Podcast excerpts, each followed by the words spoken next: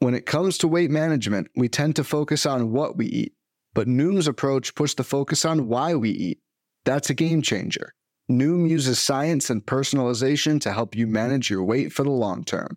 Their psychology based approach helps build better habits and behaviors that are easier to maintain. The best part? You decide how Noom fits into your life, not the other way around. Sign up for your trial today at Noom.com.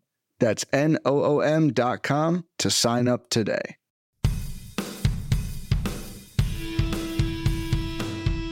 How's it going? And welcome to episode 135 of On the Wire, proud member of the Pitcher List Podcast Network. Follow the pod on the Twitter at On the Wire Pod. I am Adam Howe. You can follow me at 80 Grid. That's all spelled out.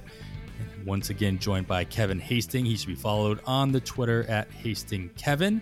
And this is our a first official off-season pod, Kevin. We are recording this a little early than we normally do. Full disclosure, we record this on Thursday. We're going to publish it out on Sunday, probably. And so we got a lot of time in between. So a lot could happen. But that's the beauty off season is that we have this little bit of a luxury in our timing so we can get these all these pods recorded. The non-luxury we have is the ability to watch baseball today, which was uh, basically canceled due to four sweeps of the wild card round. Not necessarily what I expected. How about you? No, I would think there would be at least one of the four series that would go to a third game. But so we're sitting here on first week of the playoffs, and we're going to have two consecutive days of no Just, baseball. So we're here waiting till Saturday until we get to watch games. But I do these division round matchups. I think we're going to get at least a couple of really exciting series.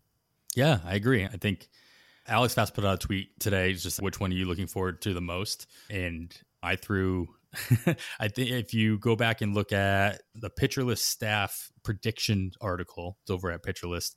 If I'm not mistaken, we picked the Twins to win the whole thing. And so I'm looking forward to that series just to see that one work out. And as exciting as the Twins actually looked this past two days as they beat up on the on the Blue Jays, I'll be interested to see how that series works out. How about you? Definitely. And I'm, I'm also excited to see until they slumped oh, for a while in uh, August and into early September, the Rangers were really looking good again throughout most of September. Did end up not winning the division. The Astros took that. So I think Rangers and Orioles is also, I'm really looking forward to these American League series. Uh, and the National League as well, but both American League series really piqued my interest quite a bit. I think it could be really competitive and possibly go. I don't think we'll see sweeps in either of those. That's for sure. Yeah, on the national side, I think what worked out nicely for at least one team, Arizona, is the fact that they did sweep, so they have this extra time off. They can reset their rotation and get Merrill Kelly and Zach Gallen to go games one and two against the Dodgers. So I think that's pretty big for them. Personally, they surprised me by beating up on Milwaukee. I thought Milwaukee was going to be a a playoff darling, if you will. I thought they could go deep into the playoffs. Obviously, we'll get to one of those pieces of the news that probably hindered them a little bit in a little bit. But yeah, I think that Arizona team is going to be a fun team to watch moving forward. And if they can pull up the upset on the Dodgers, that'll be a team to watch in the National League. Yeah, the Dodgers don't have the pitching we're used to. So last evening, we mentioned the postseason Hold'em tournament or league that NFBC puts on for the postseason, and it doesn't start until the division round. And a friend of mine that helps me out, we we play the league. We'll put in a couple of teams together. And we were on the phone for three hours last night, and we didn't make any final decisions. We were just spinning, yep. right? Just spinning different scenarios, and we kept coming back to the fact that the Dodgers don't have the pitching we're used to them having in the postseason. Are we going to load up on Arizona players? And it's a possibility. It's something that's crossing our minds. Yeah, you you got to assume that if Corbin Carroll can make it post the divisional series, that those points he can put up and what he's done this season, obviously, is any indication of what he can do in the playoffs. That's those are big points that can multiply into further rounds. Yeah, absolutely. And for those that don't know, you have to have the rosters are 16 players per round. And so, with there being eight teams in the division round, the minimum is one player from each team and the maximum three players from each team. Hmm. So you'll average out having two players per team, obviously, but there, there is some strategy to towards players from the teams that you think will advance. So you get those multipliers going forward. You get any player you had in the first round that you keep in the second round. And I can't think other than injury, there's no reason you would wouldn't keep everybody you had in the first round if they advance. Uh, you get two times the amount of uh, points that they would typically score in that second round. And then on to the World Series. If it's a player you used in the championship series, you get two times. But if you had them since the division series, then you get three times their points they accumulate during the World Series. So picking the correct players in the division round is key. Yeah, this starts this starts up on Saturday, so it doesn't really matter what we talk about here because we're not going to publish this until. Eh, yeah, yeah, exactly. we can talk about any of the players we want to talk about. Those drafts are already done by the time you're listening to this, so I apologize if you're like, "Oh, great, I can go join this draft based on what they're talking about." Nope, sorry. Just follow along for the fun of it because this is all supposed to be fun anyway. Exactly. All right. Like I alluded to earlier, we we did have some news come through. Eh, there's at least one news item here that's like probably about two weeks old, but I'm going to throw it in here anyway, just because we haven't talked about it. It really didn't impact our fab, but it does impact early drafts.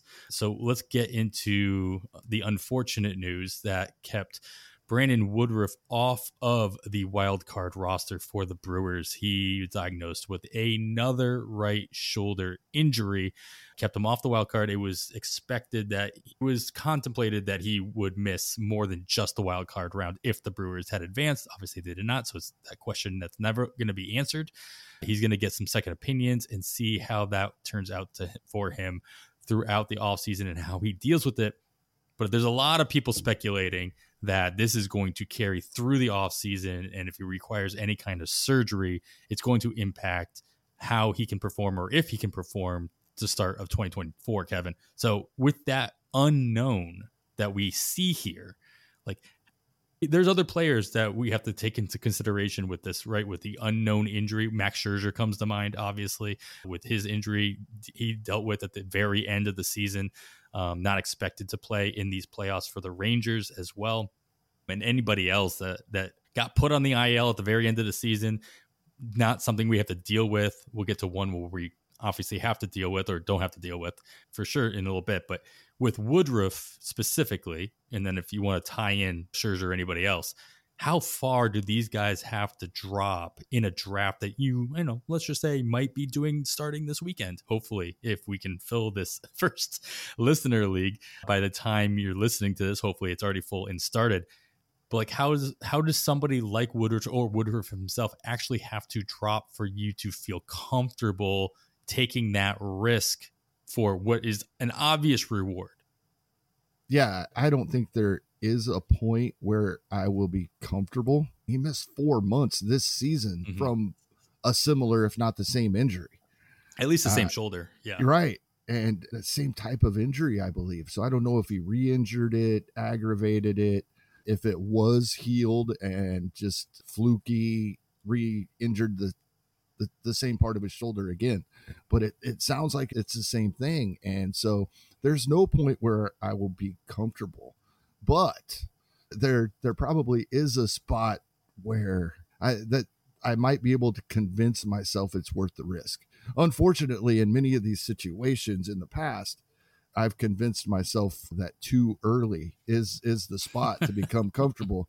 As we talked with Derek last week, I still keep drafting Jacob DeGrom every season, but I'm thinking and, and I don't even know if he'll make it this far. It depend, of course, it's going to depend on any other news that that we get soon. But I'm thinking at least double digit rounds, and I don't know how far he drops. If if there's drops like the one we have coming up, I don't know where somebody is going to grab him. We haven't seen a timeline at all. Just won't yeah. be available for the playoffs. If he missed four months of it earlier this season, okay, that he could be ready for spring training if it's the same recovery time or less. But there is just with Woodruff right now, way too much unknown. It's not even really a risk I'm willing to take at almost any. It would have to get to that point in a draft where it's where we're throwing darts, right? And mm-hmm. so I don't see that happening. Now, this is a fab league that we're drafting. Right. Hopefully, it has begun by the time listeners are hearing this on Sunday. And so that that makes it a little earlier for me. I'd actually take him earlier in the Fab League than in uh, Draft Champions, Draft and Hold League right now.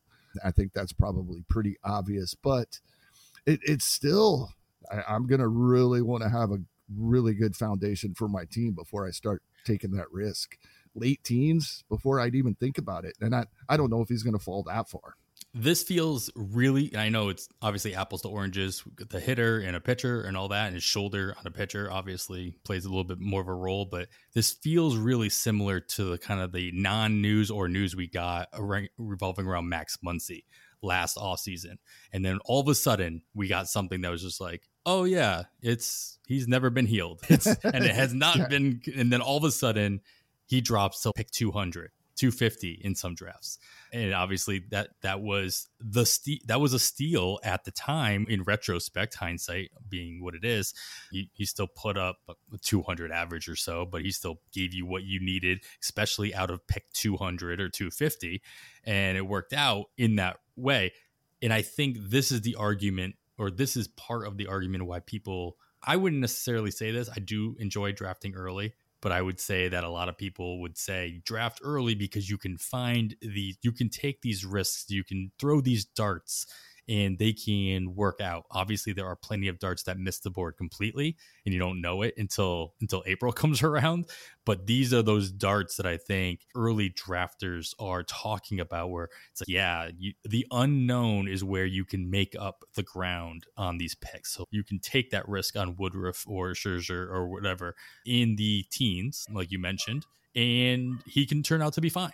Like he can turn out like we get news in th- two three months and that he is perfectly fine. As unlikely as that might sound at this moment, it, it is still in the realm of possibility, and you can profit from that draft selection. I don't think it's a safe way of thinking for sure, but if you're drafting in October, safety isn't necessarily what you're isn't at the top of your mind all the time, but maybe it should be. So yeah, that the Muncy thing is what came to mind when I saw this, as far as what I think we'll experience in the first couple months of the season as we get no news. Like we're, I just don't think we're going to get much, if any, news on Woodruff's availability now that the Brewers are out of the playoffs. It, I, I pulled up his game log, and, and so the the nine starts that he made when he came back during 2023, 259 ERA, 370 whip or excuse me FIP and eh, 62 strikeouts in 55 innings, averaged over six innings per start. That was so valuable. And so I'm probably I'm already contradicting what I just got done talking about and thinking, now maybe this is something I want to because coming back from the same injury, he performed well when he did come back. He was Brandon Woodruff the Woodruff we see out there with the over strikeout per inning and, and the great. Uh, yeah, it's something we're going to have to monitor. I don't see myself drafting him in this first couple of early drafts, but once again, I don't know how how far people are going to let him fall. He even went nine innings on on September 11th versus Miami, and that's where this came from, supposedly. Yeah, but he went six innings the following start goodness. And and then finished up with five. A dud, five innings, four earned runs at Miami. He faced Miami two of his last three starts. So yeah, it is so tough. And I, like you said, I doubt we hear much news on this for quite some time. Probably December winter meetings is probably the earliest we can hope to start hearing anything. And so that's going to make it really tough for early drafters. All right, let's talk about somebody who came back from injury at the very last possible second. The Yankees activated Frankie Montas at the very end of the year. He did make one appearance on September 30th, right before the end of the season. Went 1.1 innings, did get the win. So cool. he recorded the win in his only appearance in 2023. He walked one, struck out one, whatever, all that did allow two hits in those four outs. But it was nice. It was a nice gesture. They didn't have to bring him back, but it was nice to have him come out there and earn the paycheck and all that. Do you see this as anything more than just a nice touch, though, or are you looking at this as a very a, a, positive thing that he was able to finally make his way back and get on the mound at the major league level before the end of the season? And is that going to impact the way you rank or look at him in any draft, and it doesn't have to be the early drafts. We're not again, this is somebody else we're not going to get a lot of news on, I don't think, throughout the off season because it's this eh, the news cycle has ended for him now. Yeah, but for what we do know as of right now, he's healthy. Paul Sporer was the first I heard talk about this several years ago, and I've heard many others echo it in, in recent years. That one and a third innings does give me confidence. I, I love to see it especially somebody that has been out the entire season. Mm-hmm. It, it does make me take interest. And then guys like this, the question becomes how many innings do we expect him to be able to go in 2024, even if he is perfectly healthy all season long? He was down to 144 innings in 2022. That was actually the second most of his career after 187 in 2021. I what are we expecting if he's healthy all season? 120 uh, at best case scenario is probably what I'm looking at. I, I now is that maybe, a 120? Is that a 120 throughout 30 or so starts, or is that 120 in less starts because he hits the IL a couple more times? That's the problem. I, mm-hmm. I, I think it's I think he gets limited in both ways, right? I, I, think they ease him in early in the season, and we would expect that, I, I believe. But once he is rolling and, and, still healthy, and we're into May and June, they may still not let him go over five innings. So then it comes becomes a bigger issue in the innings per start. Hmm. So that will be my concern. But I, I do have more confidence in him being healthy and ready to go just because we did see that, even if it was only for four outs. It, it gives me more confidence going into 2024. Yeah, that's probably fair. Yeah, I like the yeah the call out to Sporer like you're healthy now. that's what's the measurement of health is your health at this very moment. You can't necessarily worry about what's going to happen. Yes, previous injury is indicative of future injury, or it's a best predictor of future injury. I get that, but at the same time, you're in, you're healthy now. You can throw a ball, and at the velocity we expect, then you have to go with that. All right, the one I alluded to earlier, Felix Bautista, he made it official. He's going to get Tommy John surgery. Obviously, he'll miss the entirety of 2024 with this with the typical Tommy John surgery timeline. Though I w- would expect him to be ready for spring training in 2025 we don't have to worry about that for another 50 or so episodes though so let's let's just talk about what we i don't know expect. it gets earlier every year yeah that's true so Baltimore is still going to need a closer, and we're going to get. A, we've gotten a preview, obviously, of how they are handling their end of game situation over the course of the last month, and then we're going to see what happens throughout the playoffs. But how eh, we're doing a draft like we're doing drafts now. We don't get the luxury of seeing how they're going to handle it in the playoffs or what happens. How confident are you that the 2024 closer for the Baltimore Orioles is already on that roster for you to draft? Or would you expect them to go out and get a one year rental of somebody with the experience to hold down the fort while Bautista gets healthy yeah, this is a tough one because e- even teams with good closers and, and, other and good candidates in their bullpen with the foundation that the Orioles have now, we expect them to be contenders for quite some time. I think most of us do. And but we also expect the Yankees and Red Sox to be back at some point as well. So they can't just say, okay, we're fine. I think they would be perfectly fine with Yennier Cano going into 2024 as their closer. At the same time, they're going to add bullpen depth over the offseason. Good teams add to their bullpen depth in the offseason typically. And if it happens to be a guy with some uh, ninth inning experience, they were still using Cano as a setup guy uh, after Bautista was out at times. He was he was not the guy. He would he got saves, but he wasn't the guy. So it, it, it's tough. I think I draft him the same way I was drafting Evan Phillips last season, which worked out. But even if it didn't, in the spot where I was drafting him, he would have remained on my roster all season long anyway. That we talk about those guys all the time on our show, uh, almost on a weekly basis throughout. The- now, Cano may cost more than Phillips did last season, and in fact, he probably will. But as long as that doesn't get too inflated, I would draft him probably expecting 15 to 20 saves, hoping that he's the guy and gets me that 30 plus. But I, because of this, I think he probably does come at a little bit of a discount. Probably not at, we won't get him as late as we got Phillips last season. Yeah. I think I'm in the camp that I, I guess it really depends on what Baltimore does in the playoffs this year, but I expect them to be active in the free agent market this offseason way more so than we expected them to, that they didn't actually fall through with last season. Uh, but they are obviously at a point where the best they have the best record in the American League. They number one seed, expected to do some damage in the playoffs, if not go deep into it. Uh, and so they have this core that they can very easily build around with the free agent crop that we see this year, this offseason. And the and there are some interesting relievers slash closers or relievers with closing experience that will be on the market and wouldn't necessarily be looking for a three or four year deal.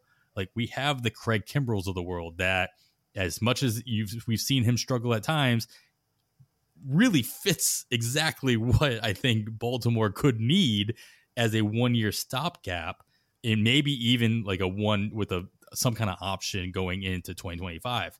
Uh, you have Josh Hader obviously on the market, but that's not a fit for Baltimore in their situation in my mind. He's fit for anybody. Don't get me wrong. But if you're looking for that one year guy, Trevor May, Craig Kimbrel, even David Robertson, these guys have the experience at the end, some with less success than others. But I would expect, I'm expecting Baltimore to make that move. So I'm less confident to take a risk in these early drafts and grabbing somebody like Cano, who, yes, I agree. If he's the guy, it's going to be like any of these situations where you weren't sure who was going to be the guy. And then all of a sudden, you'll realize, oh, there's nobody else on the free agent market. Or, oh, that's right, David Bednar's not actually going to get traded. And then they shoot up the boards. That probably is something I'm not willing to take the risk on in these early drafts. But I would have most of the confidence in Cano to be the guy if it came a little bit more clear that he was he didn't really have the competition of a seasoned veteran that would come in from the outside. Yeah, absolutely. He'll be 30 years old next season. Cano? Uh, yeah. That is that is not something I had in front of me. That, that's why I brought that. it up. Yeah. I was I, I, just looked at that. I was like, he's he'll be 30 You have the right Cano, the, right? No, I, I do before the beginning of the season, he will be 30 years old. All right. Happy birthday. All right. One more piece of news, and we're going to get to that after we take this quick break.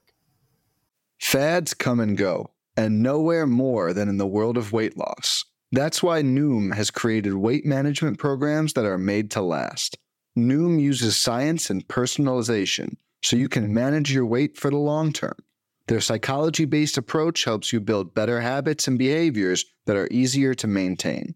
And they help you understand the science behind your eating choices and why you have those cravings. Noom's personalized courses are easy to follow and will help grow your confidence with tools you can put into practice on day one. The best part? You decide how Noom fits into your life, not the other way around.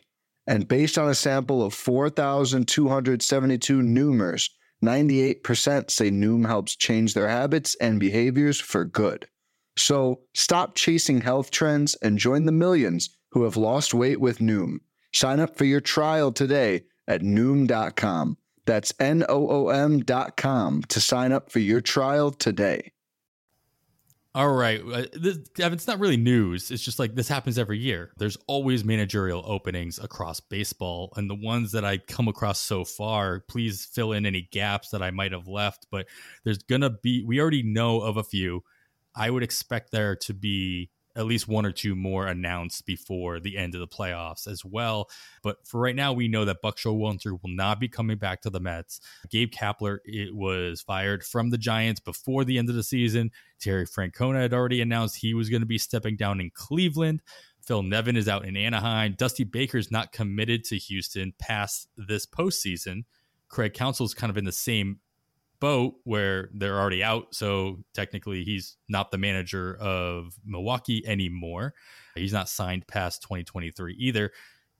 With all these openings, and on top of that, this recent criticism that we saw flying around with the Blue Jays, how they handled the Jose Berrios on game two of their wild card series, and how that probably wasn't a decision that manager John Schneider made, or at least Whit Merrifield was very clear in, I think he was very clear in what he uh, thought, how he thought that went down, and it wasn't Schneider making the decision there.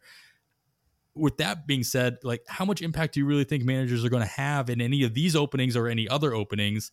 And are there any situations across baseball where you feel a manager can actually, you know, play his hand in how the game is played by that team? Yeah, this is it's unfortunate. All managers are these days are scapegoats, right? And it works, right? You brought it up with, with John Schneider on Wednesday after Jose Berrios was removed in the fourth inning because there was two lefties coming up. We we presume that's why he was lifted after walking one batter and he seemed to be cruising along pretty mm-hmm. well. Four, 47 pitches, right? Eh, John Schneider did not make that decision. There is no way he made that decision.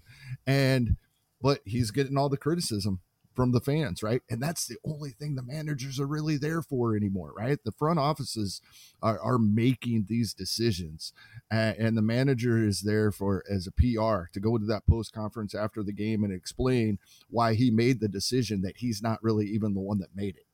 So it, it, it's it's unfortunate. I think there are some guys around, and some of it's the old school guys, some of it's some of the newer managers in the league that I think kind of help.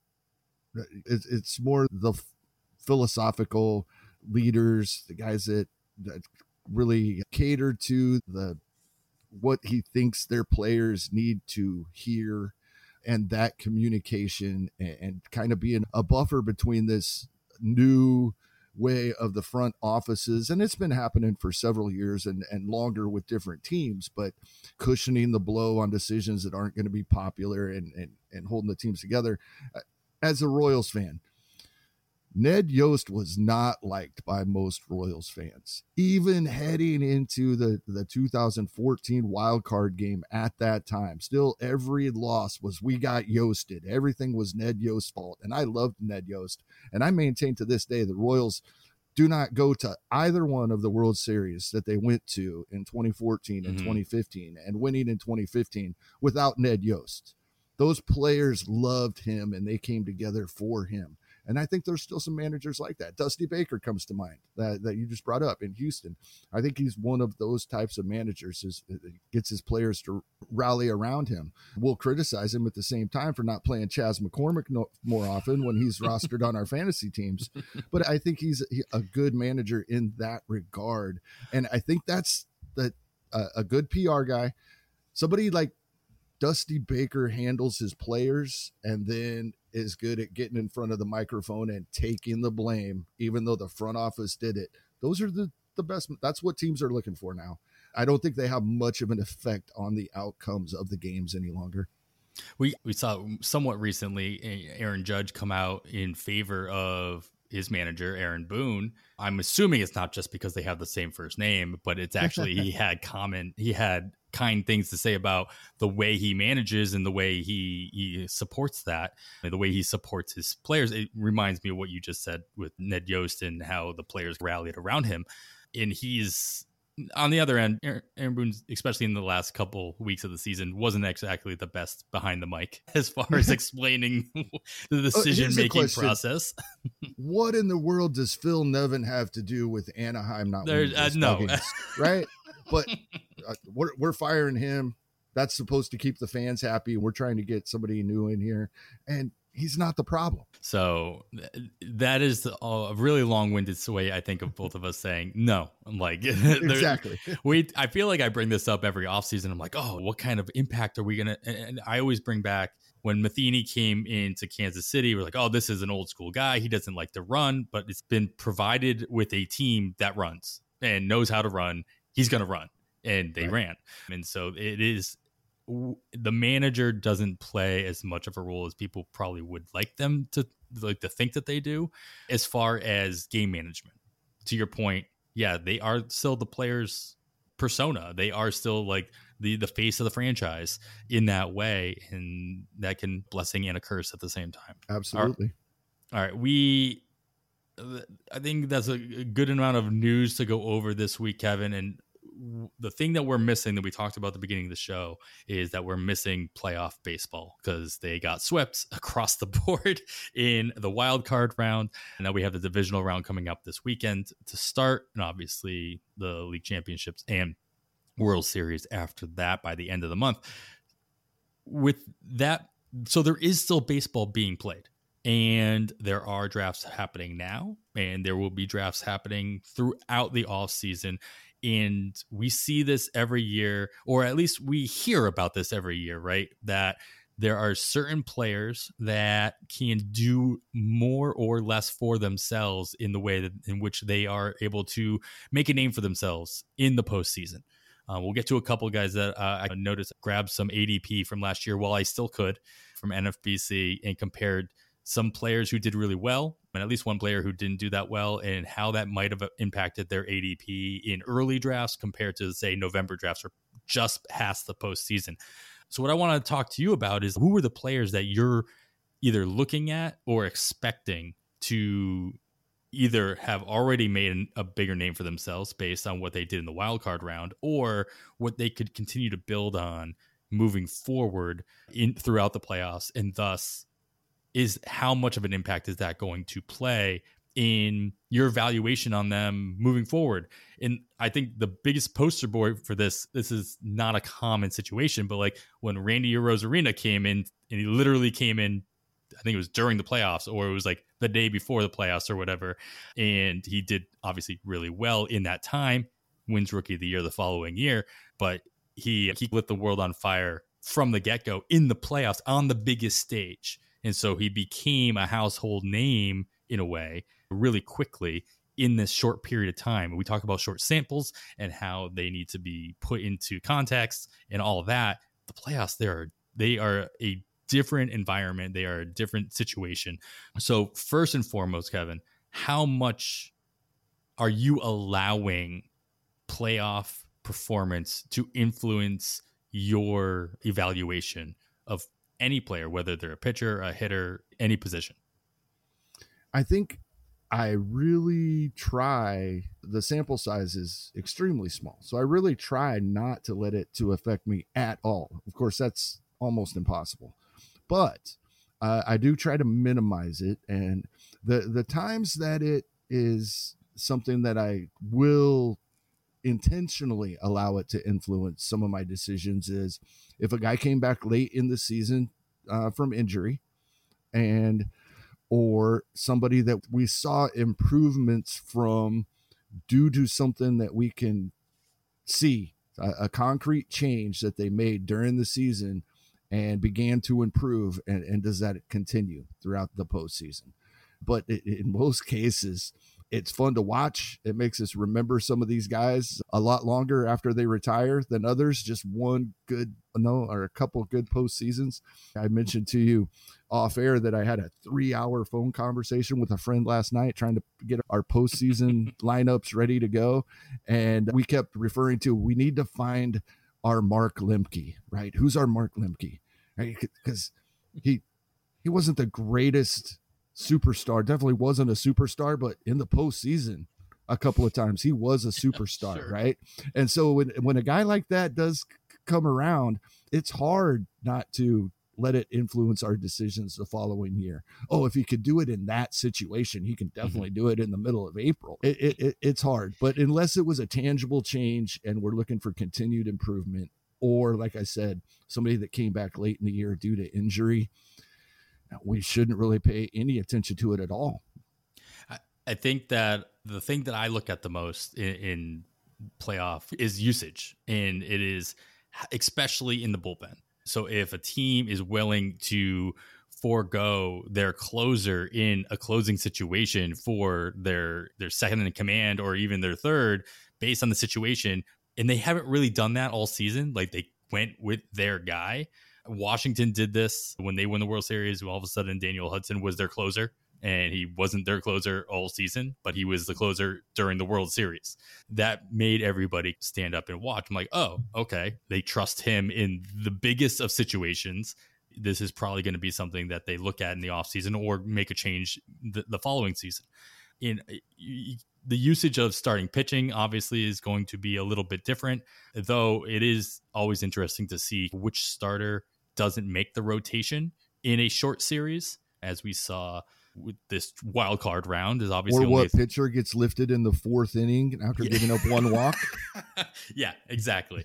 but like you, you always go into hey, if you can go into the playoffs with a with a solid one, two, three. This is why I like the the Brewers going in before Woodruff uh, in, injury was announced. You have that one, two, three punch of Burnes, Woodruff, and Peralta. It doesn't matter who four, five, or six w- would be. They're not in the rotation in the playoffs ultimately, unless you have a four game stretch where you have to throw somebody else out. But for the most part, these three guys, they are your they're going to be your horses through the playoffs. And four, five, and six are going to end up being bullpen arms. And that may influence how they're ranked or utilized going into next year. If I realize, hey, this guy was a the number four, number five on this, and then a free agent, they go into a situation where they can be the one or two. It's going to impact how, what kind of usage I think they're going to get. At the same time, if any other free agent goes in and becomes the four, five, or six in a situation where they weren't really utilized in that role in the playoffs, I think that I take notice of that as well. I think the bullpen though is the one that I, I take the most I look at the most in those situations because the sample size, regardless of it being on the biggest stage, sample size for hitters is, and we'll get to even the best performers in just a second from last year, is so small. it can be upwards of like 10 games, 13 games, and it can be as low as two or three. But you know what? Last year, I keep alluding to it. Last year, we did see some guys um, improve their draft uh, rankings or at least their ADP based. Um, my question will be: Is this based solely on what they did in the playoffs, or were there are there mitigating factors that I'm just leaving out if I'm cherry picking here? But get you two hitters here, Kevin. You tell me if you can dial back your memory enough where you can remember what other impacts they might have had in their ADP to make this jump. But the most obvious one was Jeremy Pena, who played 13 games in the playoffs. He went 20 for 58 with a slash of 345, 367, 638, four home runs in that time 13 runs scored and eight RBIs. If I'm just sticking to those counting stats that we care about for fantasy in a short sample size, that's really all you can look at. It's, you can't really look at all of the ratios in a 58 play, uh, 58 at bat sample. But if you look at his ADP from the first two weeks of October, there were only seven drafts in that time. And I didn't filter. I'm just like, I'm just going to take all seven drafts here. He had an ADP of 131, min of 87, max of 156. But after November 1st, through all drafts in November, or at least November, yeah, November 1st to the 30th, there were 30 drafts. It dropped. It went from 131 ADP to a 106. So we're talking about a two round difference in a 15, two and a half to three round difference in a 12. Min 61, max of 143. So his max went down, his min went down, his ADP obviously went way down. Harrison Bader, he only played nine games. He batted 333, 429, 833 with five home runs, eight runs, six RBIs. His ADP was just shy of 200 in those earliest of drafts. It dropped to 172 in November drafts. Uh, again, min and max dropped uh, considerably as well. But this we're talking in the 130 to 213 range on during the month of November. So these two hitters they did well in the playoffs. They put up some numbers. Pena won some awards. Do you think that what they did in the playoffs influenced that ADP bump, or were were there other things that might have been thought about with these two guys. Absolutely, with Pena. When you're the MVP of two of the three postseason series at the eventual World Series champions place, that's going to affect things, and that's what we got from Pena. And other than the the power being less than what we saw last season and in those postseason games, Pena was fine this year. I, I, I think where he was drafted, even after the so-called playoff tax went into effect. I, I think we, yeah, definitely wish we would have seen more than 10 home runs, but got up over the 80 runs. Here, here's the, the thing about Pena. If you go back and look at his game log, he's hitting eighth or ninth a good portion of the season with several long streaks of hitting second. Now, I didn't dive into this. I think it's okay to make an assumption in this case those streaks of hitting second in the lineup is when Altuve was out. I'm guessing, and I'm pretty confident in that without diving in and, and verifying. That's going to be a big deal because his RBI were really down on the season on a on per game basis that over what we saw last season. It's hitting at the bottom of the order. So the runs were still there. The average actually went up this season. We didn't see a whole lot of power from him like we saw his rookie year. And that plays a lot into it as well, right? He continued to be awesome after he had been great as a rookie. He continued to be awesome in the postseason for the World Series champion. So he absolutely that was uh, a playoff tax in Jerry Jeremy Pena's case, and I don't think it hurt us too much, but it wasn't what we expected this season. Yeah, to clarify, you're pretty much absolutely right. He still jumped around in, in the six hole when Altuve was out, but he was all the times he was batting second. It did coincide with when Altuve was out, both at the beginning of the season and in July, where obviously he moved up to the two spot and Dubon moved up to the the leadoff spot. actually, yeah. Jose Abreu was in leadoff for a couple games in there as well. which is interesting. Before he remembered he was a very good baseball player. Yeah, so it's just interesting to see the the difference in production, not only based on where they are in the lineup, but like how the roster construction is around them as well, based on injuries and, what have you. Uh, I, I, I mean, I see Pena as a little bit of a cautionary tale. It's like I was really in on Pena going into 2020. Uh, Absolutely, and I wasn't. I wish I'd have been in on him like you were coming in. But uh, that's a whole different up. podcast topic yeah. where we talk yeah. about these prospects who find them find their way into an opening that you might not have seen prior without after free agency worked its way through and you realize, "Oh, hey, they don't have a shortstop. they probably are going to play this guy who is their shortstop of the future anyway. So there's uh there's where Jeremy Pena comes in. Bader, on the other hand, Bader, I think the postseason influenced this, but we've never seen him get much more or many more than 400 plate appearances in a season. And I think his postseason gave people wishful thinking. Like, okay, mm he, he's healthy. He performed at the highest level of Major League Baseball, and in the postseason, he was awesome. Five home runs. They they have to play him every day when he's healthy, and I. So the postseason had to do with it, but I don't think it was as warranted as it was with Pena. Yeah, this is a situation where it's you have to remember who these guys actually are and they are who we thought they were, right? It's like that whole montage. And Bader still is who we thought he was, like somebody who's when he's on the field and is healthy, he's can be very good. The power is a little surprising. The five home runs in the, in this short period and only 30 at bats. Bader was brought on to the Yankees, traded with Jordan Montgomery for the outfield defense. He could play center field and the speed factor, the bonus, the power was a bonus in my mind. It's there, but it's not like the carrying tool. And so to see that, it's like you have to. Me, I see that, and I have to take that with a grain of salt. Uh, it matched his regular season total. Yeah, exactly. and now he had 16 in 2021. So that that that plays into it as well, right? Oh, he's got it. It's coming back. There it is. Coming back. He can be a 2020 guy. That's we no matter how the numbers move, no matter how many home runs become as impressive as they once were. And no matter how many more stolen bases it's going to take for our fantasy leagues, 2020 potential is always going to be It's going to be a topic. Yes. it's just good. Yeah, exactly. Yeah, he can be a 2020 if he can get the 600 at bats. That's the the key part. We talk about this with projections. It's like projections are great to use, but you need to adjust based on what you think the total plate appearances or total innings are going to actually be because that's all what those projections are based on. All right, we got a, I got a couple pitchers here that we need to get to and we're going to get to those and also some players that we're looking at for 2023 playoffs right after this break.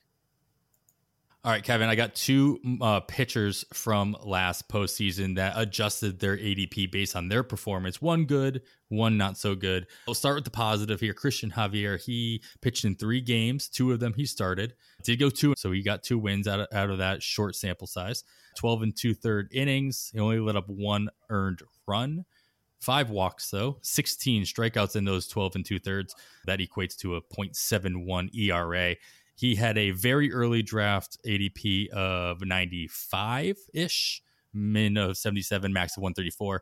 His November drafts, though, he dropped down a whole round to 83 and with a minimum pick of 61, max of 116. So big drop in his picks became more condensed as well. So like Yeah. the difference between his min and max was much less. His max went down a good 30 30 spots as well.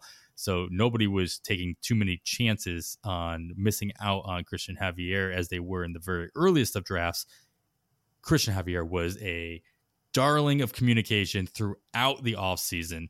Everybody's talking about him anyway. He didn't do himself any harm with this playoff performance, at least at, at, on a total scale. Obviously, also playing pitching for the the Astros didn't hurt as well. The biggest of biggest stages, always in the spotlight. Do you put any influence on what he did in the playoffs into how that impacted his ADP, or do you just think this is a situation where everybody's just talking him up because they saw what he could possibly do, the role he was going to get moving into 2023. We're not going to talk about what he actually did in 2023. I mean, you you can, but that's not what influenced this draft cost. What are your thoughts on Javier and what he did? yeah, the postseason absolutely had some influence. Now he was, like you said, he was already moving up draft boards from the previous season. Obviously, he'd only had nine starts in 2021, had 25 in 2022, and they were very good. So he was already on people's radars, but then his postseason performance just gave it that little bit of uh, extra boost. I remember uh, watching World Series games in Arizona, and there's all uh, hundreds of uh, fantasy baseball fans here wa- watching him Or perform. worst And- places to watch the World Series. yeah, absolutely. But he's it absolutely people were he was the talk of, of the postseason as far as pitchers go. I think everybody was enamored with what he had been doing throughout the season and then keeping it up in the postseason. So it absolutely contributed.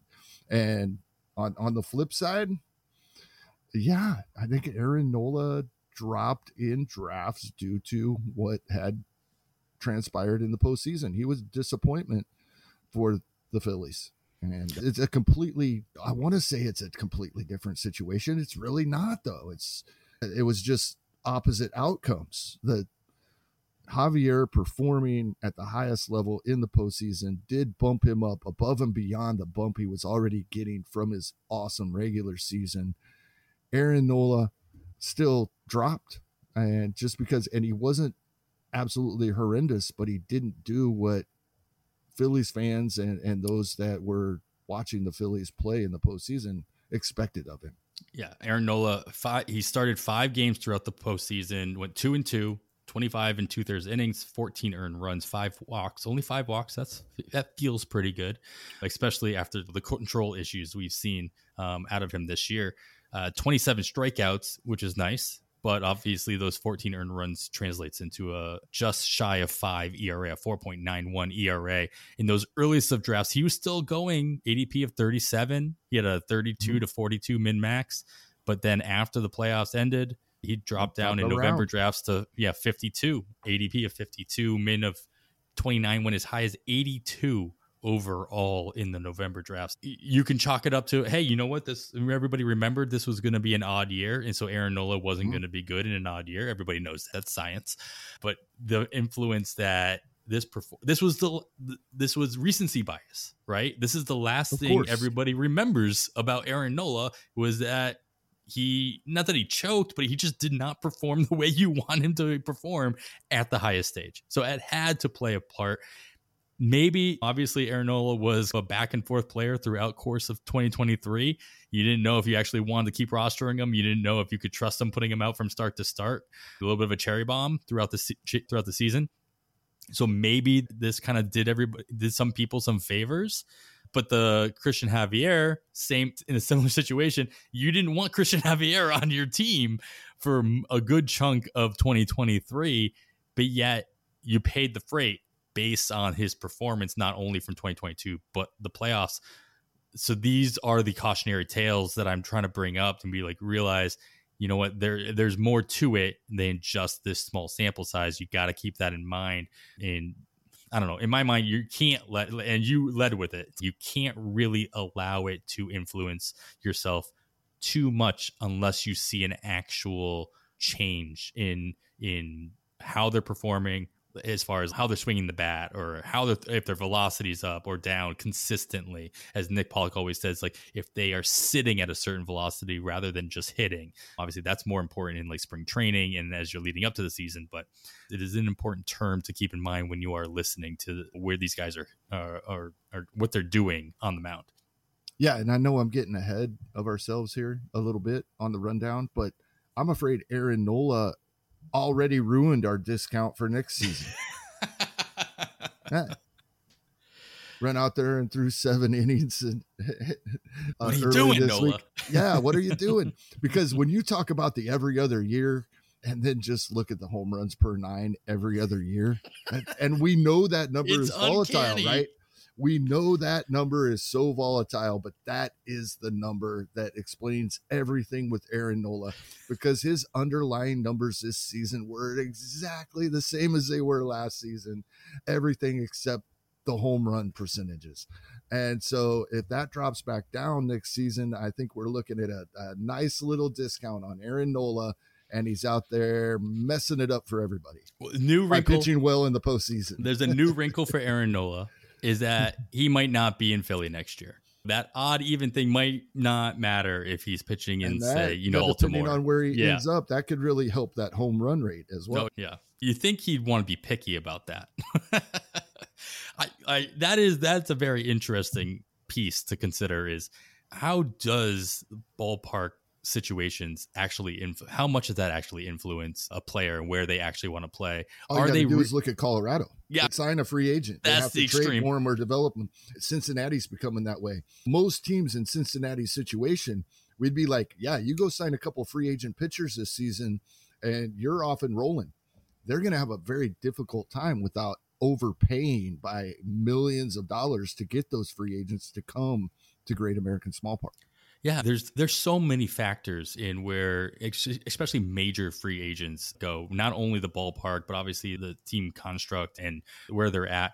But money not only contract size, but taxes, they have to play a they have to play a factor. Like if you're deciding whether or not you're going to sign in Toronto versus Miami, there's a big swing mm-hmm. in in monetary compensation that needs to happen in order to counteract the whole taxes thing and all that. Whole different podcast, I'm sure.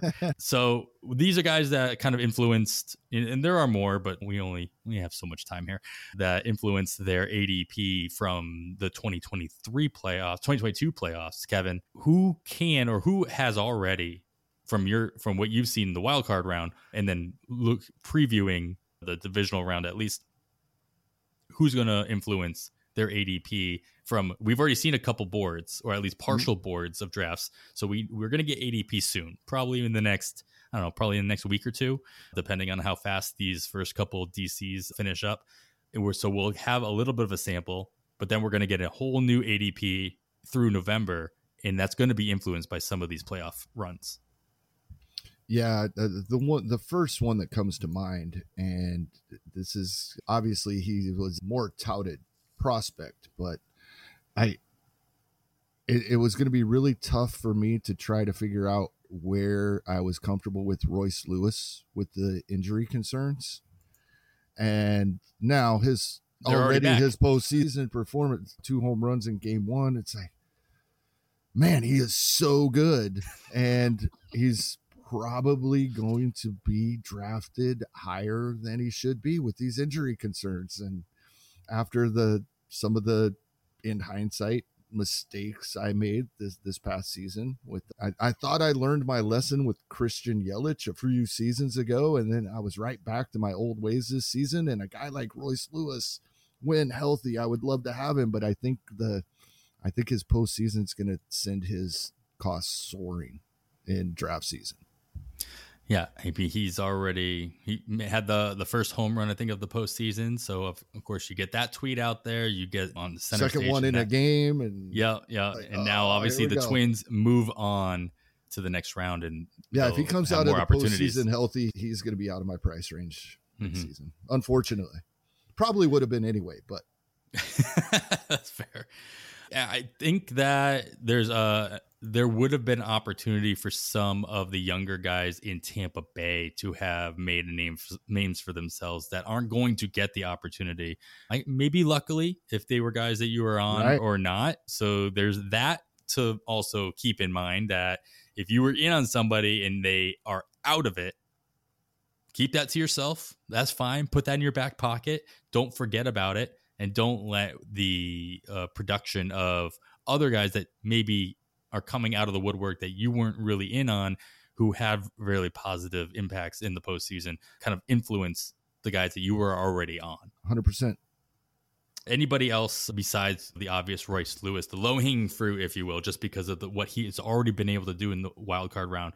Obviously, we've got guys in Baltimore who haven't tasted the postseason in ever. Not only because of their youth, but also just because of the franchise's lack of the actually making it to the postseason in oh geez, I forgot what year it was, but it's been a while.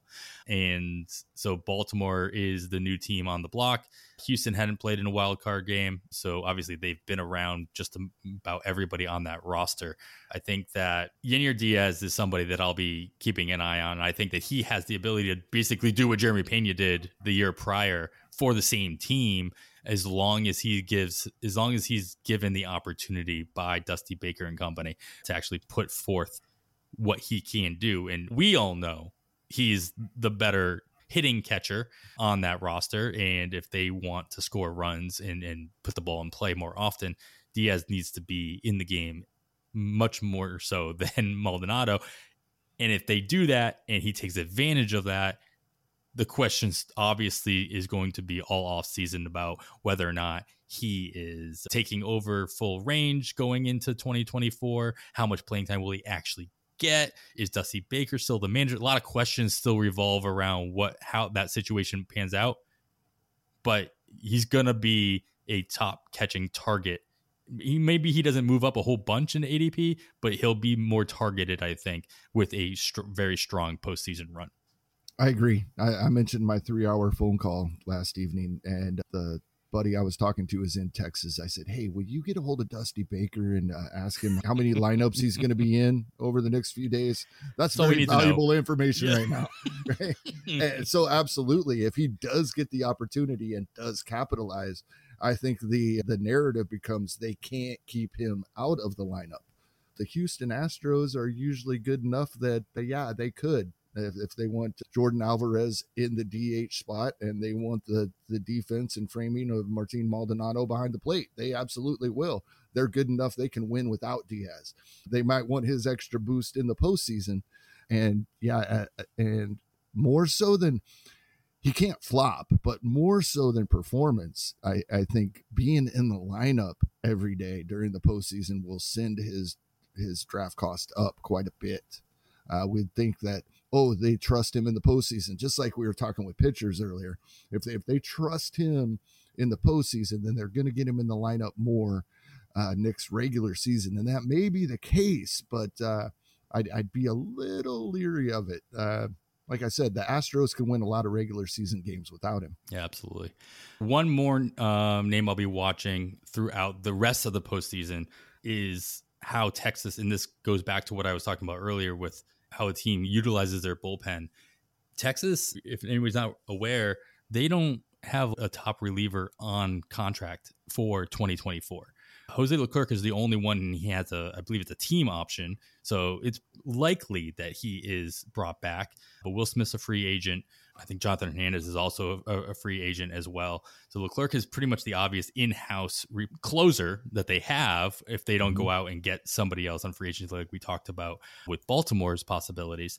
But how they utilize Leclerc in this the rest of the remaining part of this postseason as far as deep as they get. And if he is the consistent go-to, and I know that there was a lot of back and forth over the course of obviously with Chapman and Will Smith, and then Leclerc was getting in on the action as well toward the end of the season as well. Again, we are in the biggest stage here. How they if they put his the trust in him now and he performs, it makes me more likely to jump in on him on early drafts with the assumption that the Rangers trust him enough not to go out and get a Josh Hader or a Craig Kimbrel or somebody else with the experience to, to take that role.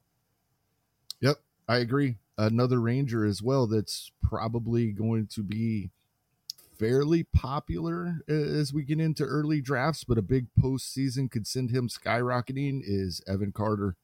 Yeah, I we're already after two postseason games I was seeing comps on Twitter to Kyle Tucker. If that's not going to send your draft costs soaring, I don't know what will.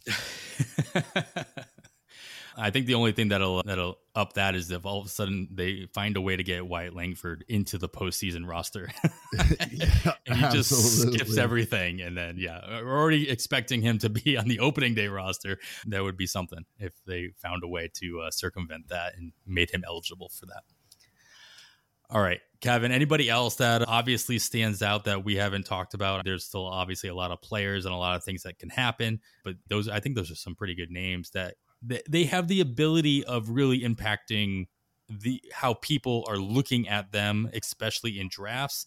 Like we're like nothing's going to happen with the guys at the top. Like Kyle Tucker can't do anything to change his ADP besides right. something really. Never mind. I'm, I'm going to edit that part yeah, out. Don't say it. Uh, but like these guys aren't going to do anything that for anybody who's already going in the first two rounds is not of concern. We're talking. About, this is why I brought up Jeremy Pena, who's going at in the 130. You go 130 to 106 not guys that are going from two, which isn't going to happen anyway.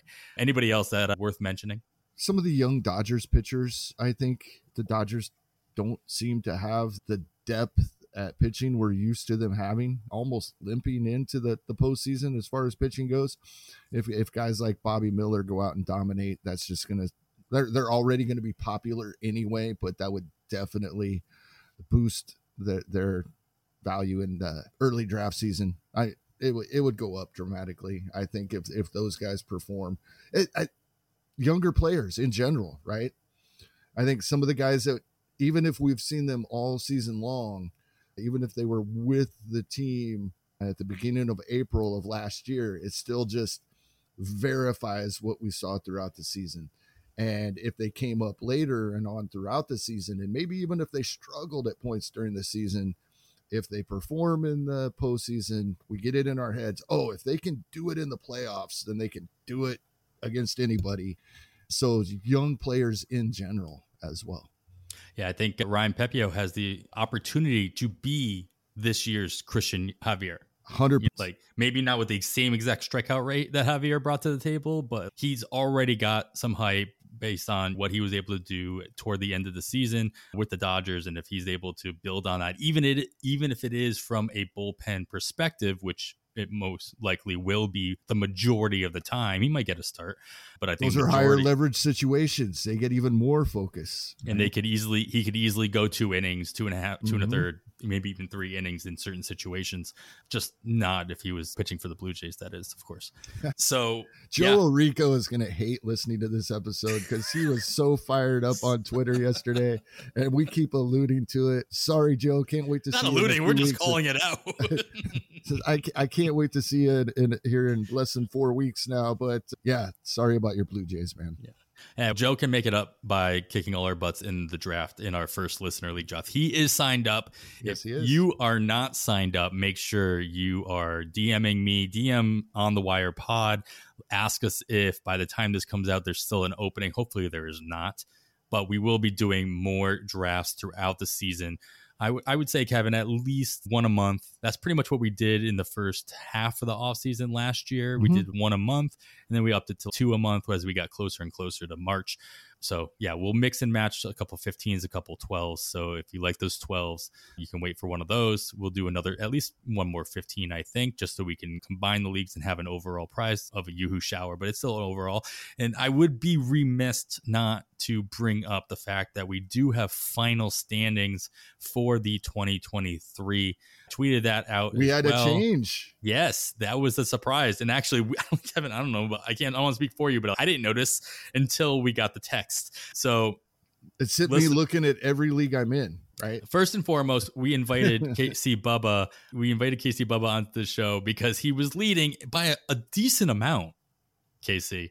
And, and then he fell down. I think, I don't the standings in front of me, but I think he ended up He being ended up fourth, fourth, fourth overall. And then listener Adam Lazarus, hopefully, Adam, I'm uh, saying your name correctly, your last name correctly, but Adam Lazarus, not on Twitter, can't tag him. Or at least you didn't want to give me his Twitter handle, which I do not blame you if that's the case congratulations. He held on to that first spot. Oh, wait a minute. One last possible second. They made all the stats from the Thursday Miami Mets game official. Only eight innings. That's it. The Only, top of the ninth didn't count. Yeah. only eight. And yeah, so all those, any of the stats that might have happened in the in the top of the ninth, Miami scoring those two runs, they those go out the window. But the other, their stats go final, and lo and behold, we have a co overall champion, the one and only Yancey. Ian jumps up into a share of first place with Adam Lazarus. So congratulations to both Yancey and Adam. Hopefully we can get you guys back on or Yancey back on the pod and Adam, if interested, we'd love to have you on the pod as well in the near future this off season to talk about that and then your plans for 2024 as well. So congratulations to all you guys. Thank you everybody who participated. We had 10 leagues of 12, 120. Obviously, there were a couple uh, double entries in there. So we didn't have 120 individuals, but we had 120 teams. Um, I would hope and expect that we will get just as many, if not more, for the 2024 Listener League between the two sets of leagues that we end up doing. So if you're interested, shoot us a DM. We'll get you on the uh, we'll get you on the pre-registration wait list, and we'll definitely get you in. We're going to keep all of our leagues at fifty dollars, very approachable, really good uh, um, prize pool. Kevin, you talked about that on the last show or the previous show because these are satellite leagues. We do an overall, but it's just for fun. So all the prize money goes right back into the league winners. In NFBC takes their takes their cut, but it's a much smaller cut than when you play in an overall contest. So that's nice. Yeah, and know. when you're when you're DMing myself or Adam or at on the Wire Pod, let us know when you'd like to draft so we can start planning how many drafts per month that we're going to try to roll out. Yeah, and how many you want to do? Let me know. Let us know that too, because we had lots of people. I think we had at least one or two people do every single one. Shout out David Odom. I think you were in every single draft. Congratulations on your success in that as well. He's in this early draft as well. Yep. Glad to have you, man. And we will we'll have a good time once it's full and drafted. Got some fun people in it. Hopefully, again, hopefully it's full. Hopefully all this is, doesn't matter. But But Yeah. we'll get the next one uh, Exactly. rolling soon. Cool. Kevin, anything else you want to add before we head on out of here? No, just another reminder. We've talked about it the last couple of weeks. Scrape your data if it's something you want to be looking at through the off season, especially when we're talking these early drafts. It can become a little difficult to, to get some of the information you may be looking for. And uh, enjoy the postseason. Have a good time. We, we love baseball first, right? Yeah, baseball first. Baseball for all. All right, guys, that is going to wrap it up for episode 135 of On the Wire. You can follow myself on the Twitter at 80 grade. That's all spelled out. Kevin is at Hasting Kevin. Of course, follow the pod itself at On the Wire Pod. After all that, I am Adam Howe on behalf of Kevin Hastings. Thanks for listening, and we bid you goodbye.